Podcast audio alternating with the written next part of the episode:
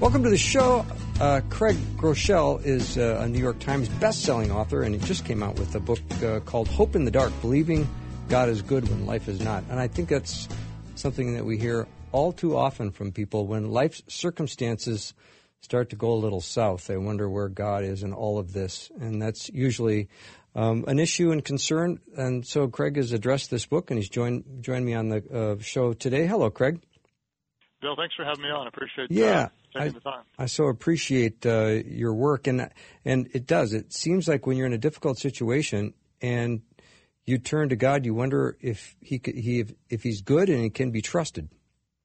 Right. Yeah, that's one of the you know more common questions I get asked as a pastor is is you know why in the world would God allow this to happen or if you know, if I know he could do something and believe he's going to why doesn't he and so that's uh um, that's you know, hopefully what the book will do is kind of speak into the lives of people that have real questions. I'm, I'm, you know, I'm telling people real directly, this book is not for everybody. If if your life is good right now and everything's up and to the right, this this one's not for you. This is for people that are hurting or um, r- really facing a crisis of doubt or, or questions before God, and and um, thankfully, I think it's it's helping some people. Well, we all know hurt is not a matter of if; it's just a matter of when. And right. you, you, got me right out of the gates in chapter one, talking about uh, a friend uh, who had a baby and life was exciting, and then uh, the husband said, eh, "I don't want to be in this relationship anymore," and then it got worse from there. And you go from a place of such vitality and confidence to God, where are you in all this? Right. Yeah, unfortunately, that's kind of the way life can be for um, a lot of people. Is is it you know, it can be really good one moment, and you're you know a phone call or a, a bad decision um, away from you know even someone else making a bad decision from your life kind of falling apart. And um, that's you know a little bit, Bill. The the story behind the book was um, when one of the ladies in my office lost a child, and uh, I went and and tried to write something that would be comforting to her family when she took a week off and just started writing and really couldn't stop and wrote and wrote and wrote and wrote. And uh ended up giving her the he kind of turned into a, a document um of hoping to comfort her. And it and I think it did comfort her. She said it really did. And in many ways she said it helped keep her from losing faith that you know why would God allow that to happen? And and then I put that document aside for literally years and forgot about it. And then um when my daughter, uh, my second daughter Mandy, got sick and um, it hasn't recovered with you know some real significant issues, I actually picked that document back up and read it, and it was um, you know really hard to imagine that the words I'd written for someone else really comforted me and my family, and so that was that was the basis of what became the book Hope in the Dark. Um, and really trying to speak to people in the middle of the most broken times in their life and and try to bring some comfort that God can be with them in the middle of pain, even even when they're doubting and don't understand. Mm-hmm. Craig, are you? Um, can you talk about your daughter? I can. Yes. Yeah. Thank you. Um, yeah, her, her name is Mandy, and uh, she's. I've got six children. Mandy's my second daughter. She's 22, and um, she got married a little over two years ago when she was 20, um, and she got mono right the week before she got married, and so we we were you know, pretty disappointed for her. She was totally healthy, but she never ever recovered from it. And so we've been, you know, all over the country with different doctors, and we kind of have some diagnosis, you know, different, you know, they call it fibromyalgia or chronic fatigue syndrome, and then lots of other complications. But she's just, um, she obviously can't work, and uh, if if she goes out for like, you know, for a while she couldn't go anywhere. Now she's a little better. She can go to church for an hour and then might spend the next day in bed kind of recovering. And so it's just really painful, um, constantly battling. And um, it's been a, such a tough season. You know, I think any parent knows you'd trade places with your kid in a, in a heartbeat if if you could. And so just trying to find answers, trying to find a cure, trying to find ways to bring comfort. Um, it, it, we've hit a lot of dead ends, and um, so I wrote the book kind of in the middle of that, and that's why it's so raw because I was in the middle. Honestly, I thought um, when an author writes a book, you typically turn it in a year before it comes out, and so I planned on putting an appendix in there later, kind of telling the happy ending of here's how she's doing better. and there's that that appendix doesn't exist. She's still struggling, mm. um, and you know that's unfortunately where so many people live. Um, and so that's I'm really not only am I living in that situation and finding some comfort in the middle of the pain, but I'm hoping the book will do the same thing for other people that are in um, the hitting the wall, um, having doubts, having struggles, crying out, not understanding. You know, Craig, it raises my next question, uh, which is probably a question a lot of listeners have right now: is, "Hey God, why aren't you doing something about this?" Mm-hmm. Yeah, it's not for lack yeah. of prayer. I, I, would imagine between your family and your church community that have been praying for Mandy. Yeah. I mean, it goes, it doesn't end. Yeah, and and I, you know, I don't have an answer for that. I, I and so many people that I talk to are in similar situations. You know, why doesn't God bring my husband back to my family, or why why can't I get a job with benefits? Why won't God, why doesn't God take my depression away? You know, the the questions go on and on, and um, the book, Bill's actually is based kind of loosely off the book of Habakkuk. Uh, you know, a lot of people don't know a lot about that the Old Testament minor prophet, but it's a it's such a rich book, and he he you know most prophets speak to the people on behalf of God. He he does the opposite. He goes and speaks to God on behalf of the people, and he essentially asks the very same questions so many of us ask when we're hurting, which is what you just asked: Why, God, when I know you can, and I'm believing you will, why don't you? And uh, uh, you, you may remember years ago, Henry Blackaby wrote um, "Experiencing God." He had a phrase in there. He, he talks about having a crisis of belief, and that's where so many of us end up, where we just we really aren't sure. We're, we're wondering where God is, and the powerful thing about the little book of Habakkuk, j- just his name alone, is so comforting to me. His name really illustrates what he did, and that his name means to means to both wrestle and to embrace. And uh, you know, I'm hoping the book kind of gives gives people permission to both wrestle with God, to question Him, to you know ask why, but at the same time embrace Him and say, I may not understand, I may not like this, I may be hurt right now, I'm eh, disappointed, angry, whatever, but I'm, I'm rather than walking away and quitting, I'm going to continue to embrace. And that's what's it's beautiful to watch Habakkuk evolve in his faith from chapter one to through the end of the, the little book of the Bible um, as he embraces even in the middle of his pain and questions. Craig, um, maybe maybe I'm not going to ask this question well, but do we have an American westernized narrative about what it means to be a Christian and what we expect and uh, boy, we're going to church and we're believers and we're praying and we're doing a lot of good things. We're doing a lot of things well and right. Therefore, I think that there should be a certain level of blessings in my life and not a lot of hardship. Is that a narrative that asked, exists? I think you asked the question well, and I think the answer is yes. We, I think we do have a Western or American view of God that um, almost like God owes us if we're doing the right things. And I, I don't think that's a global view because I think there are other parts of the world where to be a follower of Jesus is kind of known up front. You're probably going to suffer. You're going to be persecuted, and we, you know, we see that teaching in Scripture, but uh, I think we we often don't believe it. In fact, I'm, I'm teaching on um, this book to our church right now, and the way I've described it, it really hit a lot of people. I think I, I told them this is not a sitcom sermon what's a sitcom sermon? Most of my sermons, most sermons I hear are sitcom sermons. You, you watch a sitcom, things start fine, there's tension, there's drama, whatever, but most issues are resolved within 30 minutes or less, including commercial breaks. Mm-hmm. You know, and that's that's the way I preach most sermons, which is, you know, here's the need, God meets the need, here's the happy ending, and this one, you know, literally I ended the messages, which you know, at the end of chapter one Habakkuk still has questions, and there's not a single answer, period. And then I end awkwardly, and the church is like just not used to that. and I, I was, I was shocked at how much that actually ministered to people, because that's you know that's where you know probably there's some some circumstance in your life right now which is like that.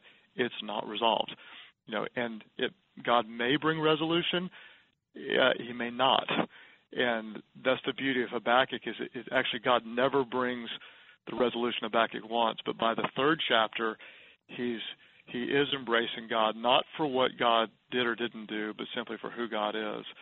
And that's that's where our family is with Mandy right now. Is you know we're we're disappointed. We want more. We want something different. We're believing for something different. We're praying. We still have faith, but it hadn't changed.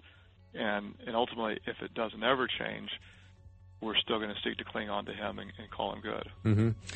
Craig Groeschel is my guest. He's a New York Times bestselling author, and he is the past, senior pastor of Life Church. And he's written a book called Hope in the Dark Believing God is Good When Life is Not. We'll take a very short break and be back in just a minute.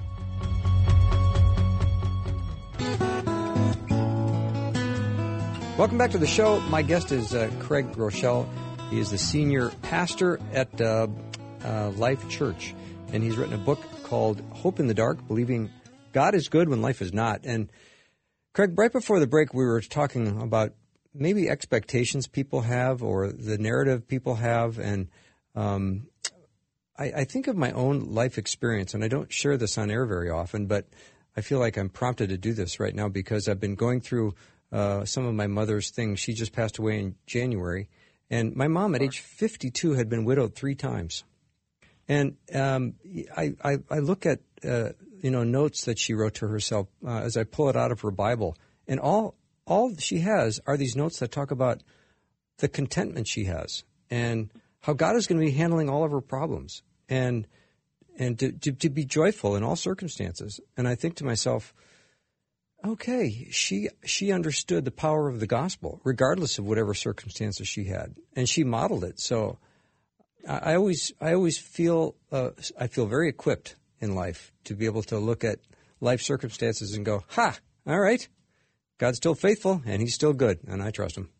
Yeah, that's powerful. It, you know, I think you know if she if she could you know if we could ask her questions right now, your mom would probably you know talk about just how the the trials may have you know she may have bottomed out and, and had questions, but on the other side of it, you know that's where she got the really strong faith and that's that's kind of what my daughter Mandy told me she said um through tears she said dad you know I wouldn't um I wouldn't want anybody to go through what I've gone through and I wouldn't ever want to go through this again she said but I wouldn't change it because it's taught me to trust in Jesus in ways that I I couldn't otherwise and uh that's that's really what you know, I'm hoping that people who read the book will will will feel as you track Habakkuk chapter one. He's wondering, "Where are you, God?" Chapter two, he's waiting. You know, what are you going to do?